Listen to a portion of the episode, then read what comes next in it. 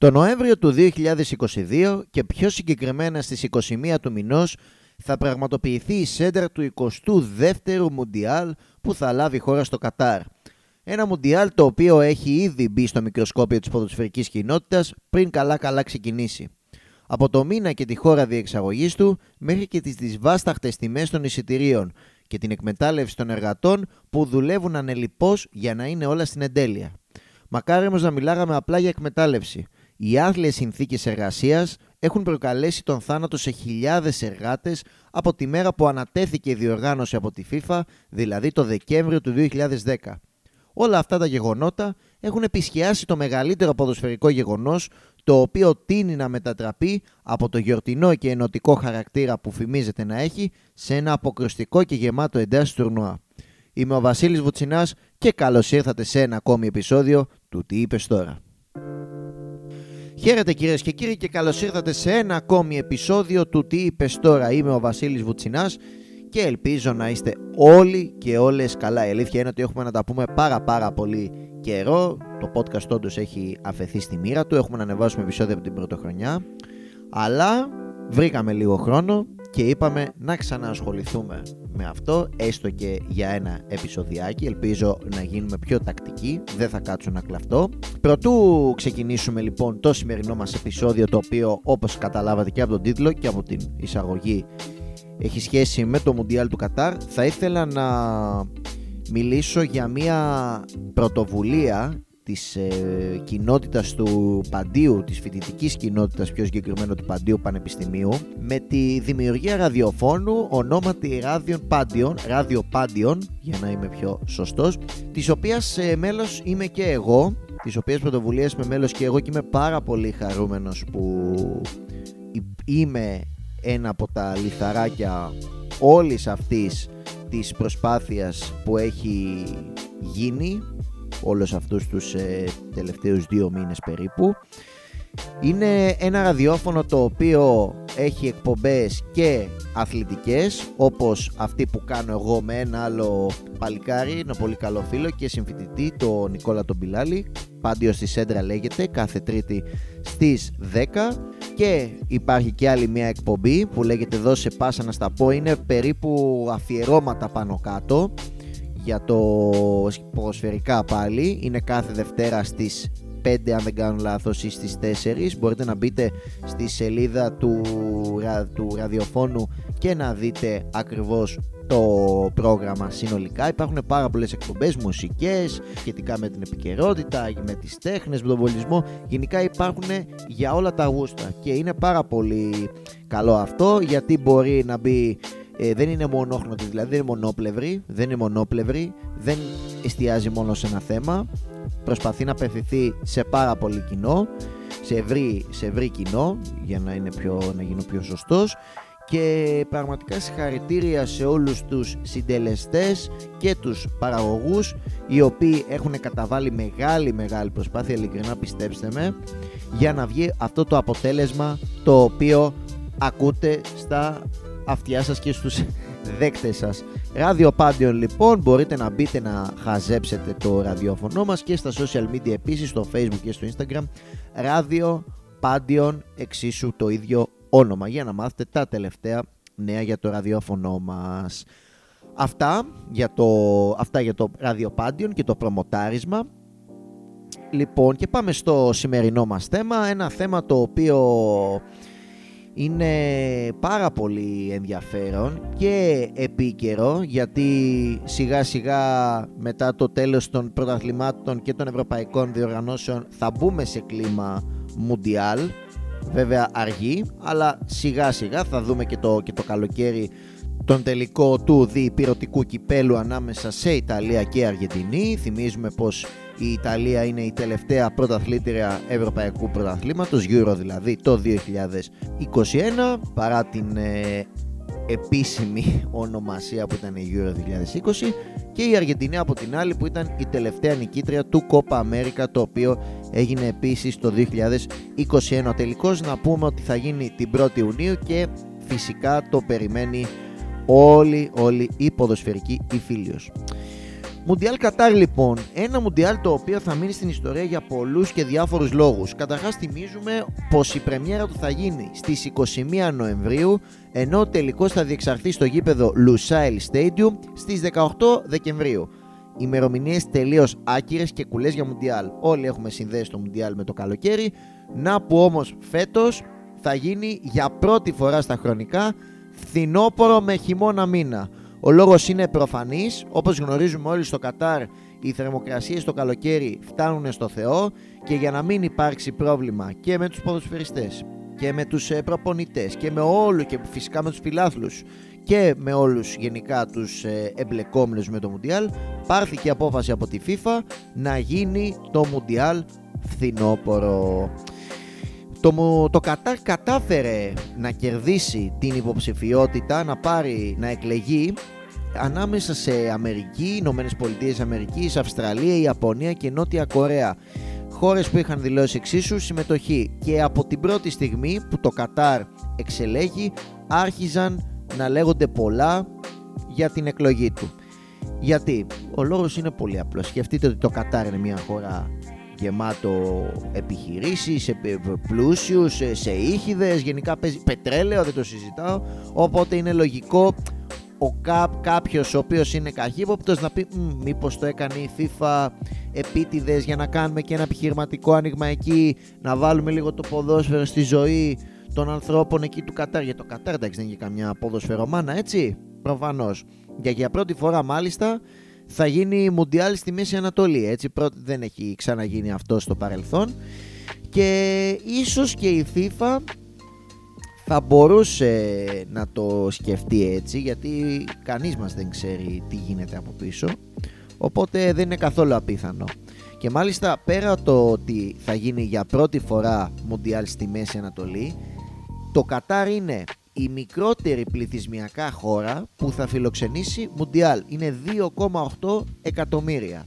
Άρα ενισχύεται το επιχείρημα το οποίο προαναφέραμε.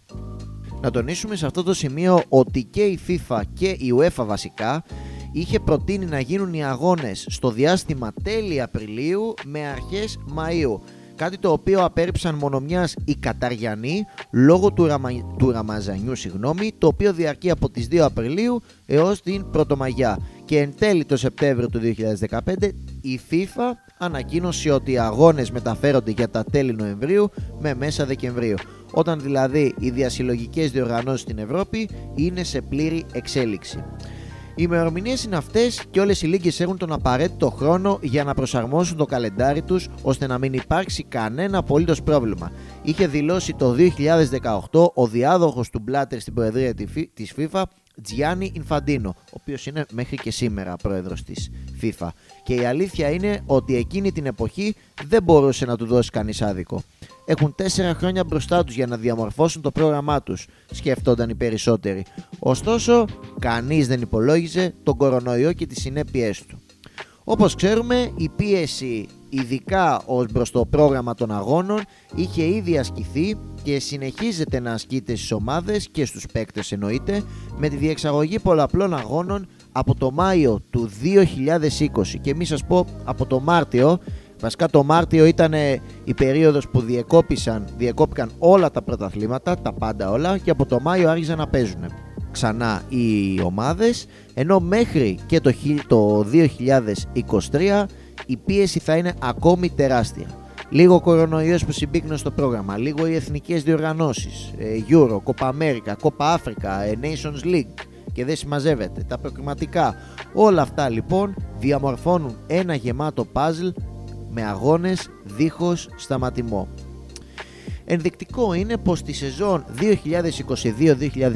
δηλαδή του χρόνου η Bundesliga θα ξεκινήσει στις 5 Αυγούστου ενώ η Premier League θα ξεκινήσει το διήμερο 6 με 7 Αυγούστου. Η La Liga έχει ορίσει τη σέντρα της για τις 12 Αυγούστου και στην Ιταλία ο αρχικός σχεδιασμός θέλει την πρώτη αγωνιστική να ορίζεται για τις 20 Αυγούστου του 2022. Ενώ τέλος στη Γαλλία το πρωτάθλημα θα κάνει πρεμιέρα στις 6 Αυγούστου. Αντί δηλαδή να ξεκινήσουν 15 Αύγουστο, εκεί που ξεκινάνε πάνω κάτω οι περισσότεροι, πάνε μία-δύο εβδομάδες πίσω. Όλα αυτά για να προλάβουν να παίξουν το Μουντιάλ, να, να προλάβουν βασικά να ενταχθούν στις εθνικές ομάδες και να συμμετάσχουν στο Μουντιάλ. Το Big Five του Ευρωπαϊκού Ποδοσφαίρου θα διακόψει τη δράση του στις 13 Νοεμβρίου. Άρα, αυτό που είπαμε προηγουμένως, ότι οι ομοσπονδιακοί προπονητές θα δουν τους ποδοσφαιριστές του να μαζεύονται μία εβδομάδα πριν τη σέντρα του Μουντιάλ. Και αν συνυπολογίσουμε και τα ταξίδια, είναι ζήτημα αν προλάβουν να κάνουν μία-δύο προπονήσεις προτού ξεκινήσουν ο αγώνες. Σκεφτείτε, μία εβδομάδα είναι πάρα πολύ λίγο, ενώ κανονικά μαζεύονται ένα 20 ημέρα πριν. Γιατί άμα σκεφτούμε ότι τα πρωταθλήματα τελειώνουν το πολύ τέλη Μαΐου, 20 Μαΐου ας πούμε, δίνουμε μια ε, ενδεικτική ημερομηνία και το Μουντιάλ αρχίζει περίπου 10 Ιουνίου εκεί πέρα. Ναι, 10 Ιουνίου συνήθως και πρώτο δεκαήμερο του Ιουνίου έχουν ένα 20 ημεράκι και να ξεκουράσουν λίγο και για να κάνουν την αντίστοιχη προετοιμασία τους. Και φυσικά όταν τελειώσει το Μουντιάλ, ειδικά στην Αγγλία, η δράση δεν σταματά εκεί, μιας και έχουμε Boxing Day, κανονικά παίζουν εκεί πέρα, δεν σταματάνε, έτσι και, και τα Χριστούγεννα και την Πρωτοχρονιά. Champions League τώρα, άλλο ένα ζήτημα το οποίο προκαλεί πονοκέφαλος στους ανθρώπους της UEFA. Για να βγει ο λογαριασμός και εκεί, τα προκριματικά της κορυφαίας διασυλλογικής διοργάνωσης θα ξεκινήσουν στις 21 Ιουνίου. 21 Ιουνίου. Η πρώτη αγωνιστική των ομίλων θα γίνει το διήμερο 6 με 7 Σεπτεμβρίου και θα ολοκληρωθεί στις 1 με 2 Νοεμβρίου. 1 με 2 Νοεμβρίου σας θυμίζω θα υπό νορμάλ συνθήκες θα παίζονταν η τέταρτη αγωνιστική των ομίλων όπως και ακριβώς έγινε και φέτος. Η τέταρτη αγωνιστική των ομίλων του Champions League έγινε 2 με 3 Νοεμβρίου και ε, σε αντίθεση με πέρυσι, με φέτος βασικά του χρόνου θα έχει τελειώσει ήδη η φάση των ομίλων. Όπως καταλαβαίνουμε λοιπόν πάρα πάρα πολύ εύκολα και η FIFA και η UEFA έχουν στενέψει τόσο τα περιθώρια ξεκούρας των ποδοσφαιριστών ειδικά φέτος που πραγματικά είναι άξιο απορίας σε τι κατάσταση θα βρίσκονται. Δεν θα είναι καθόλου περίεργο αν δούμε συνεχείς τραυματισμούς, κάτι που μπορεί να συνοδευτεί και με σημαντικές απουσίες από το Μουντιάλ, έτσι, γιατί δεν είναι ρομπότ οι ποδοσφαιριστές, είναι άνθρωποι. Οπότε τίποτα δεν είναι απίθανο. Βέβαια, όλα αυτά οι αρμόδιοι φορείς τα βάζουν στην άκρη, προφανέστατα, μιας και όπως είπαμε προηγουμένως, τα λεφτά που θα πάρουν όλοι τους είναι πολλά. Και η φήμη παράλληλα. Και η απήχηση. Και φαίνεται αυτό και από κάποιες δηλώσεις που είχε κάνει ο Ινφαντίνο στο παρελθόν περί διεξαγωγής του παγκοσμίου κυπέλου ανά δύο χρόνια με σκοπό να ελαττώσει τις μεταναστευτικές ροές από την Αφρική στην Ευρώπη. Ό,τι να είναι. Πραγματικά, δηλαδή όταν ε, είχε πρωτοπεί αυτή την ε, η πρώτη αντίδραση που, του κόσμου όταν είχε κάνει αυτή τη δήλωση ήταν αυτή. Ό,τι να είναι. Καμία σχέση. Παρ' όλα αυτά είπε αυτό το οποίο είπε ενώ παράλληλα ανέφερε ότι η διεξαγωγή του Κόπα Αφρικα θα ήταν καλό να γίνεται Σεπτέμβριο αντί για Γενάρη που διεξάγεται κανονικά. Φανταστείτε δηλαδή να φεύγουν ας πούμε οι Αφρικανοί ποδοσφαιριστές ενώ έχει ξεκινήσει το πρωτάθλημα, ενώ έχει ξεκινήσει το Champions League να πάνε να παίζουν Κόπα Αφρικα και μετά να γυρνάνε και να παίζουν κατευθείαν. Ενώ τουλάχιστον το Γενάρη δεν υπάρχει Champions League όπως γνωρίζουμε όλοι. Είναι πιο, όχι πιο χαλαρά, έχουν λίγο χρόνο να, και να ξεκουραστούν και να παίξουν με τις εθνικές τους ομάδες. Φυσικά, όπως ήταν φυσιολογικό, υπήρξαν αντιδράσεις από τον ποδοσφαιρικό κόσμο, τόσο η UEFA όσο και η CONMEBOL αρνήθηκαν δίχως δεύτερη σκέψη, ενώ και οι ποδοσφαιριστές πήραν θέση, εν προκειμένου ο Εμπαπέ και ο Λεβαντόφσκι, τόνισαν πως αν γινόταν κάτι τέτοιο θα εξαντλούνταν οι δυνάμεις των ποδοσφαιριστών, με τον Πολωνό Στράικερ μάλιστα να δηλώνει ότι το Μουντιάλ είναι κάτι το ξεχωριστό σαν διοργάνωση και γι' αυτό το λόγο γίνεται ανά τέσσερα χρόνια. Ο Ενφαντίνο είδε ότι είχε κάνει την παρούφα του και προσπάθησε να μαζέψει τα σημάζευτα λέγοντας πως αυτές οι δηλώσεις ήταν γενικόλογες και δεν αφορούσαν κάτι συγκεκριμένο. Πάμε να γίνουμε όμως λίγο πιο συγκεκριμένοι. Όταν λέμε ότι η FIFA θα πάρει λεφτά, τι ακριβώς, για τι ακριβώς λεφτά μιλάμε, πόσο δηλαδή το χρήμα θα επηρεάσει, θα παίξει ρόλο σε αυτή τη διοργάνωση; Γιατί ξαναλέω μιλάμε για μια χώρα η οποία βρίσκεται στην τρίτη θέση με το μεγαλύτερο κατακεφαλήν ΑΕΠ στον κόσμο παρά το μικρό πληθυσμό. Άρα δεν είναι ηλίθιοι εκεί στη FIFA. Ξέρουν που έχουν πάει είναι μια χώρα ευρέως γνωστή για τις επενδύσεις της για τους πλούσιους φυσικούς της πόρους όπως είπαμε προηγουμένως. Οπότε τα λεφτά είναι λογικό να πηγαίνουν και να έρχονται. Είναι ενδεικτικό πως έχουν δαπανηθεί 220 δισεκατομμύρια ευρώ. 220 δισεκατομμύρια ευρώ για τη δημιουργία γηπέδων αλλά και μιας ολόκληρης πόλης από το μηδέν έτσι, από το μηδέν στην οποία όχι πήραμε μια περιοχή και τη φτιάχνουμε λίγο φτιάχνουμε μια πόλη από το μηδέν στην οποία θα στεγαστεί ο μεγάλος τελικός Συνεπώς τα 11,6 δισεκατομμύρια της Ρωσίας που είχαν δαπανηθεί όταν φιλοξένησε εκείνη το Μουντιάλ του 2018 είναι ένα απλό επενδυτικό άνοιγμα για το Εμμυράτο του Κατάρ που ανήκει ουσιαστικά στον Ταμίν Μπιν Χαμάντ Αλταχνή. Τώρα όλο αυτό, τι είναι όλο αυτό, έλα μου ντέσανε, αυτοί και, αυτοί και οι Ισπανοί έχουν 50 ονόματα. Η εταιρεία του οποίου η Oryx Qatar Sports Investments, Investments break αγγλικά, έχει την πλειοψηφία των μετοχών της Paris Saint Germain, όπου ξέρουμε όλοι ότι κουμάντο κάνει το δεξί του χέρι ο Νασέρ Αλκελαϊφή. Αυτό σημαίνει ότι όποιος θέλει να γευτεί από κοντά την εμπειρία της Μέσης Ανατολής και του Μουντιάλ συνολικά θα πρέπει να τα σκάσει αδρά. Σύμφωνα με ανάλυση που παρουσίασε το πρακτορείο AP, το κόστος παρακολούθησης του τελικού του Μουντιάλ στο Κατάρ θα είναι κατά 46% υψηλότερο από τον τελικό του παγκοσμίου κυπέλου στη Ρωσία. Για να γίνουμε πιο συγκεκριμένοι, τα πιο ακριβά εισιτήρια σε γενική πώληση για τον τελικό της 18ης Δεκεμβρίου στο στάδιο Λουσάιλ όπως είπαμε πριν είναι 5.850 ριάλ. Κατάρ είναι το εθνικό νόμισμα. Με λίγα λόγια σε ευρώ 1.400 ευρώ. Τρεις μισθοί και βάλε περισσότερο από 40% σε σχέση με τα 995 ευρώ που, είχαν, ε, που ήταν το υψηλότερο ε, κόστος εισιτηρίου, που ήταν το μεγαλύτερο κόστος στον τελικό του 2018 ανάμεσα σε Γαλλία και Κροατία. Εισιτήρια δεύτερης κατηγορίας. Πολλούνται για 3.650 ριάλ, 850 ευρώ, πάλι αυξημένα κατά 30% σε σύγκριση με τα 625 ευρώ του τελικού στη Ρωσία τρίτης κατηγορίας εισιτήρια 516 ευρώ. 100 ευρώ περισσότερα από τα 400 της προηγούμενης φοράς. Ενώ τέλος τα εισιτήρια του τελικού κατηγορίας 4 για ντόπιους φιλάθλους ανέρχονται από το αντίστοιχο ποσό των 95 ευρώ. Στη Ρωσία στα 175 ευρώ για το Κατάρ δηλαδή ας πούμε ο ντόπιος πρέπει να σκάσει σχεδόν 2 εκατοστάρικα για να πάει να δει τον τελικό της διοργάνωσης σε κατηγορία 4. Τώρα πού θα τον βάλουν γιατί λογικά κάθε κατηγορία όσο πιο πολλά δίνεις τόσο πιο, πιο καλή θέση θα έχεις στα κλασικά όπως γνωρίζουμε όλοι στα, στα θεάματα γενικά όχι μόνο στο ποδόσφαιρο. Γενικά τα νούμερα είναι πάρα πάρα πολύ υψηλά ό,τι και να σας ε, δηλαδή έχω, τα έχω ψάξει όλα τα νούμερα για όλες τις φάσεις. Δεν αξίζει, δεν αξίζει να σας τα πω. Είναι όλα αυξημένα. Δηλαδή ας πούμε το πιο το πιο απλό. Να πάω να δω ας πούμε πρώτη αγωνιστική του Μουντιάλ. Ολλανδία Σενεγάλη που θα είναι και το ενακτήριο μάτς. Θα δώσω τώρα 375 ευρώ για κατηγορία 2 σε σχέση με τα 345 της Ρωσίας. Για να πάω να δω αυτό τον ενακτήριο αγώνα. Την τελετή ένα ουσιαστικά θα πληρώσω και το πρώτο 90 λεπτό. Είναι παιδιά πάρα πολύ αυξημένα τα χρήματα. Οι τιμές έχουν φτάσει στο Θεό πραγματικά και το αντιφατικό σε όλη αυτή την υπόθεση είναι ότι υπάρχει αυξημένη ζήτηση. Αντί δηλαδή ο κόσμος να πει κάτσε ρε μεγάλε, θα δώσω εγώ τώρα τόσα λεφτά για να πάω να δω ε, 22 ποδοσφαιριστές, ας πούμε τώρα αυτός που δεν ε, του αρέσει και πολύ η μπάλα, 22 ποδοσφαιριστές για 90 λεπτά να κλωτσάνε ένα τόπι.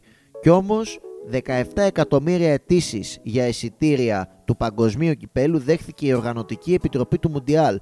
Πράγμα που σημαίνει ότι έχουμε λεφτά για σπατάλη, οπότε δεν μας πολύ ενδιαφέρει το ποσό. Βέβαια δεν πρέπει να ξεχάσουμε και το πιο βασικό, ότι για να γίνει ένα τόσο ε, μεγάλο έργο πράξη και πάμε στο πιο σημαντικό κομμάτι αυτού του επεισοδίου, πρέπει να υπάρξουν εργατικά χέρια. Και πράγματι χέρια εμφανίστηκαν από πολλές χώρες του κόσμου θέλοντας να βάλουν και αυτοί το δικό τους, να κάνουν το δικό τους κομμάτι σε αυτή τη γιορτή του ποδοσφαίρου και παράλληλα να βγάλουν και αυτοί ένα μεροκάματο. Δυστυχώς όμως η διάθεση για δουλειά και οι στόχοι που είχαν τεθεί μετατράπηκαν σε εφιάλτης για πολλούς καθώς οι εργασιακές συνθήκες στο Κατάρ είναι τόσο άθλιες που χιλιάδες άνθρωποι δεν ταλαιπωρήθηκαν απλά, αλλά γνώρισαν το θάνατο.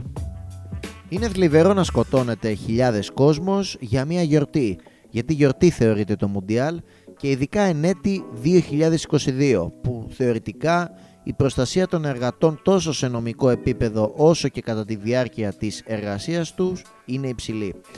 Μάλλον αυτά όμως βρίσκονται στις σκέψεις μας καθώς οι κυβερνήσεις δεν έχουν προτεραιότητα την ποιότητα ζωής του εργάτη αλλά το αποτέλεσμα και κατ' επέκταση το χρήμα. Το γεγονός και μόνο ότι οι διοργανωτές θέλουν να κατασκευαστούν ολοκένουργια γήπεδα, ένα καινούριο αεροδρόμιο, νεοσύστατα ξενοδοχεία και μια ολόκληρη πόλη, όπως είπαμε προηγουμένως, απαιτεί ασυζητητή εργατικά χέρια. Και ποιοι είναι λοιπόν οι εύκολοι και ευθυνοί λία μέσα σε όλο αυτό, οι εργάτες των ασιατικών και όχι μόνο των ασιατικών χωρών. Από το Πακιστάν λοιπόν και τον Μπαγκλαντές μέχρι και την Κένια. Σύμφωνα με μία έρευνα της Guardian, από την πρώτη μέρα των εργασιών, δηλαδή από το Δεκέμβρη του 2010 μέχρι και το 2020, έχουν πεθάνει 5.927 εργάτες από την Ινδία, τον Μπαγκλαντές, το Νεπάλ και τη Σρι Λάνκα, σύμφωνα με τα επίσημα στοιχεία τους. Αν βέβαια προσθέσουμε και το Πακιστάν στην εξίσωση, το οποίο έχει δηλώσει 824 νεκρούς, ξεπερνάμε ήδη τις 6.500. Βέβαια για τους λάτρεις της ε, στατιστικής, την πρωτοπορία την έχει η Ινδία με 2.711. Να επενθυμίσουμε σε αυτό το σημείο ότι δεν έχουν ανακοινωθεί τα αντίστοιχα νούμερα από χώρες που έστειλαν εξίσου μεγάλο αριθμό εργατών όπως είναι η Κένια και οι Φιλιππίνες. Οπότε σίγουρα το νούμερο είναι πολύ μεγαλύτερο. Ποιες είναι οι αιτίες από τις οποίες έχουν προκληθεί τόσοι πολλοί θάνατοι; Πάμε να τις απαριθμίσουμε σιγά σιγά. Αρχής γενομένης από τις ψηλές θερμοκρασίες. Νομίζω το αναφέραμε και προηγουμένως ότι το Μουντιάλ του Κατάρ θα γίνει το φθινόπωρο. Γιατί, Γιατί έχουμε υψηλές θερμοκρασίες, φάση 45-50 βαθμοί. Οπότε λοιπόν έχουμε καρδιακές προσβολές, υπερθερμία και κατάρρευση λόγω κούρασης. Αυτές είναι οι κύριες αιτίες. Λόγω των ε, θερμοκρασιών που είπαμε. Το 2019 οι αρχές του Κατάρ επέβαλαν απαγόρευση εργασίας από τις 11 το πρωί μέχρι τις 3 το μεσημέρι για την προστασία της υγείας των εργατών. Η απόφαση όμως θα έχει ισχύ από τα μέσα Ιούνιου μέχρι τις 31 Αυγούστου. Και πάλι όμως η Guardian είχε απάντηση στο γιατί οι παραπάνω ώρες δεν ήταν επαρκείς για την υγεία των εργατών. Άρα λοιπόν είχαμε ουσιαστικά πήγε να χρυσώσει το χάπι το Κατάρ αλλά και πάλι Guardian είχε απάντηση. Σύμφωνα με το δίκτυο δυσφορίας ή θερμική, θερμικής καταπώνησης, αυτό ουσιαστικά είναι ότι είναι κάποιοι δείκτες οι οποίοι εξαρτώνται άμεσα από τη θερμοκρασία, την υγρασία, την ταχύτητα του ανέμου, την έφωση, την, την ηλιακή ακτινοβολία, χωρικά και χρονικά που κατέγραψε η Βρετανική εφημερίδα τους καλοκαιρινούς μήνες. Από το 2018 έως και το 2017 ανάχθηκε το συμπέρασμα πως από τις 11 μέχρι τις 3 το μεσημέρι, δηλαδή τις ώρες όπου οι αρχές του Κατάρ απαγόρευσαν την εργασία, δεν υπήρχαν τόσο υψηλές θερμοκρασίες, με αποτέλεσμα οι εργάτες να μπορούν να δουλέψουν. Αντιθέτως, στις 9 το πρωί, ο υδράργυρος έπιανε σχεδόν τους 35 βαθμούς, ενώ το όριο είναι οι 27,9 βαθμοί. Συνεπώς, δεν θα έπρεπε οι εργάτες να πιάνουν δουλειά, ώστε να μην υπάρχουν ή παραπάνω συνέπειες, κάτι το οποίο δεν έγινε ποτέ. Ειδικά τον Αύγουστο που οι θερμοκρασίες φτάνουν στο Θεό, το εργασιακό μπαν θα έπρεπε να ήταν πολύ μεγάλο. Περιτώ να πούμε για υπερορίες και άσεμνη συμπεριφορά των εργοδοτών προς τους εργαζόμενους. Επίσης, συνθήκες διαβίωσης, άλλο ένα πολύ σημαντικό κομμάτι. Σύμφωνα με το γερμανικό τηλεοπτικό σταθμό ZDF, το οποίο έχει πει μάλιστα πως έχουν σκοτωθεί 15.000 εργάτες, νούμερο μάλιστα που επιβεβαιώνεται και από τη Διεθνή Αμνηστία, εργάτες μένουν σε κοντέινερ ο ένας πάνω στον άλλον, με σκοπό να εξοικονομήσουν χρήματα και να τα στείλουν πίσω στις οικογένειές τους. Αυτό φυσικά μπορεί να έχει τραγικές συνέπειες, όπως δυστυχώς σε αυτή του Μοχάμετ Σαχίντ Μιάχ, ενός εργάτη από τον Μπαγκλαντές. Το παιχνίδι της μοίρας έπαιξε άσχημο παιχνίδι σε εκείνον, μιας και τα νερά της βροχής μπήκαν στο δωμάτιο που διέμενε, ήρθαν σε επαφή με τα καλώδια με αποτέλεσμα να πάθει ηλεκτροπληξία όταν πάτησε στο βρεγμένο πάτωμα. Το γεγονός το εξιστόρισε ο πατέρας του στην Guardian, δείγμα της ποιότητας των σπιτιών στον, των οποίων διαμένουν. Βέβαια από όλα αυτά δεν θα μπορούσε να μείνει απτόητη και η παγκόσμια, η παγκόσμια βασικά ποδοσφαιρική γνώμη. Οι εθνικές ομάδες της Νορβηγίας, της Ολλανδίας και της Γερμανίας εμφανίστηκαν με μπλουζάκια σε αγώνες των προκριματικών αγώνων, δείχνοντας την αλληλεγγύη τους για αυτούς τους ανθρώπους. Αξιοσημείωτες είναι επίσης και οι δηλώσεις του θρύλου της Manchester United, Eric Cantona. Σε συνέντευξη που παραχώρησε στην Daily Mail στις αρχές του έτους, ο Καντονά δήλωσε πως δεν θα δει το παγκόσμιο κύπελο λόγω των άθλιων συνθήκων εργασίας. Για να είμαι ειλικρινής, δεν με ενδιαφέρει καθόλου το Μουντιάλ δεν είναι πραγματικό Μουντιάλ για εμένα. Το Κατάρ δεν είναι μια ποδοσφαιρική χώρα. Δεν είμαι εναντίον της ιδέας να φιλοξενηθεί αυτή η διοργάνωση σε μια χώρα που μπορεί να προωθηθεί και να αναπτυχθεί το ποδόσφαιρο, όπως συνέβη σε προηγούμενες δεκαετίες με τις Ηνωμένες Πολιτείες και με τη Νότια Αφρική. Να πούμε ότι στις Ηνωμένες Πολιτείες είχε γίνει το 1994, ενώ στη Νότια Αφρική πιο πρόσφατα το 2010. Στο Κατάρ δεν υπάρχει τίποτα, μόνο το χρήμα. Όλα γίνονται για τα λεφτά. Ο τρόπος που συμπεριφέρθηκαν και συμπεριφέρονται στους ανθρώπους που συμμετείχαν στην κατασκευή των γηπέδων είναι φρικτός. Χιλιάδες άνθρωποι σκοτώθηκαν. Και όμως εμείς θα πάμε να γιορτάσουμε το παγκόσμιο κύπελο. Ανέφερε ο Καντονά, ο οποίος στη συνέχεια πρόσθεσε. Εγώ δεν θα το παρακολουθήσω. Καταλαβαίνω ότι το ποδόσφαιρο είναι μια επιχείρηση.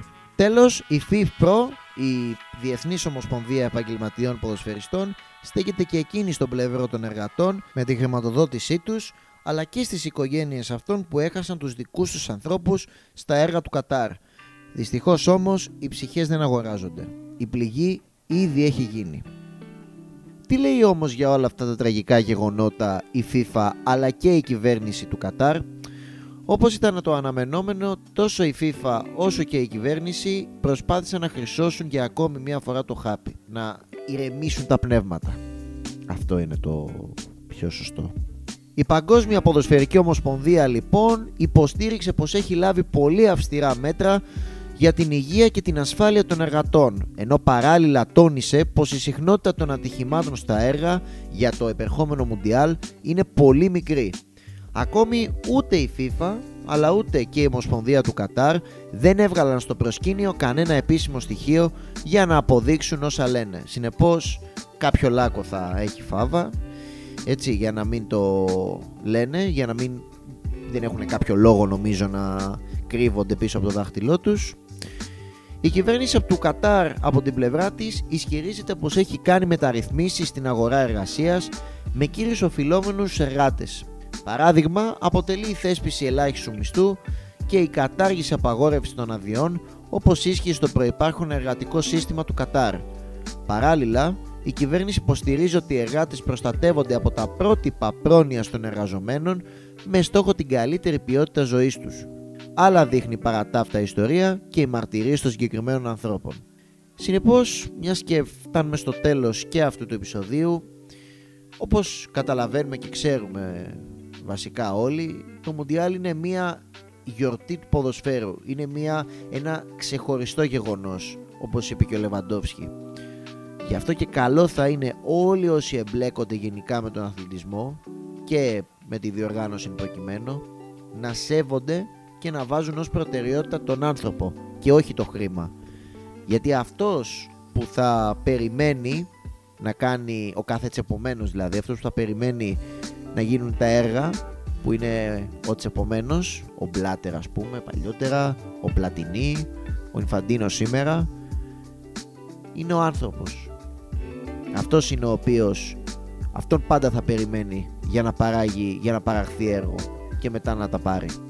Αυτός είναι που θα σπαταλήσει ώρες στα εργοτάξια για να έχουν παίκτες, προπονητές και κόσμος κλιματισμό παρακαλώ πολύ την ώρα που θα γίνεται ο αγώνας. Έτσι λοιπόν θα πρέπει να σέβω να γίνονται σεβαστά τα δικαιώματα και η προσπάθεια που καταβάλει ο καθένας και όχι να πέφτει θύμα εκμετάλλευσης και να τον αφήνουμε στο έλεος του όπως στην περίπτωση του ανθρώπου του Μπαγκλαντές ο οποίος έχασε τη ζωή του λόγω των άθλιων συνθήκων εργασίας. Το ποδόσφαιρο είναι μια μικρογραφία της κοινωνίας και βλέπουμε πως οι άρχοντες αυτής της κοινωνίας είναι φιλοχρήματοι και συμφεροντολόγοι. Οπότε πώς η κοινωνία μας εν συνόλο θα γίνει καλύτερη όταν εμπνέεται από τέτοιες περιφορές; Είναι πράγματα που πρέπει όχι μόνο να σκεφτούμε, αλλά και να τα κάνουμε πράξη. Τι είπες τώρα the podcast papakigmail.com το email της εκπομπής μας το οποίο μπορείτε να αφήσετε τα δικά σας σχόλια όπως επίσης και στις σελίδες μας στο Instagram και στο TikTok με τίτλο Τι είπες τώρα The Podcast. Ουσιαστικά το ίδιο είναι χωρίς papakigmail.com Λοιπόν και επίσης στις πλατφόρμες μας στο Spotify, στο Google Podcast, στο Anchor αλλά και στο Apple Podcast μπορείτε να βλέπετε όλα μας τα επεισόδια τα οποία έχουν ανέβει από τον Απρίλιο, από το πρώτο δηλαδή του 2021 μέχρι και το τελευταίο, μέχρι και σήμερα δηλαδή. Όλα λοιπόν τα επεισόδια, σε περίπτωση που έχετε χάσει κάποιο, να μας πείτε κι εσείς τη δική σας γνώμη, να κάνετε τα δικά σας σχόλια, ώστε να γίνουμε και εμείς καλύτερα, αλλά και γιατί όχι να μας πείτε τις δικές σας προτάσεις και γιατί όχι να τις ψάξουμε και να τις προβάλλουμε. Ήμουν ο Βασίλης Βουτσινάς, Ελπίζω να είστε όλοι και όλες καλά μέχρι το επόμενο επεισόδιο. Ελπίζω να μην είναι το 2023 το επόμενο επεισόδιο, να είναι πιο σύντομα. Όπως και να έχει, εύχομαι σε όλους καλή συνέχεια και μέχρι το επόμενο επεισόδιο να είστε όλοι και όλες καλά. Γεια σας.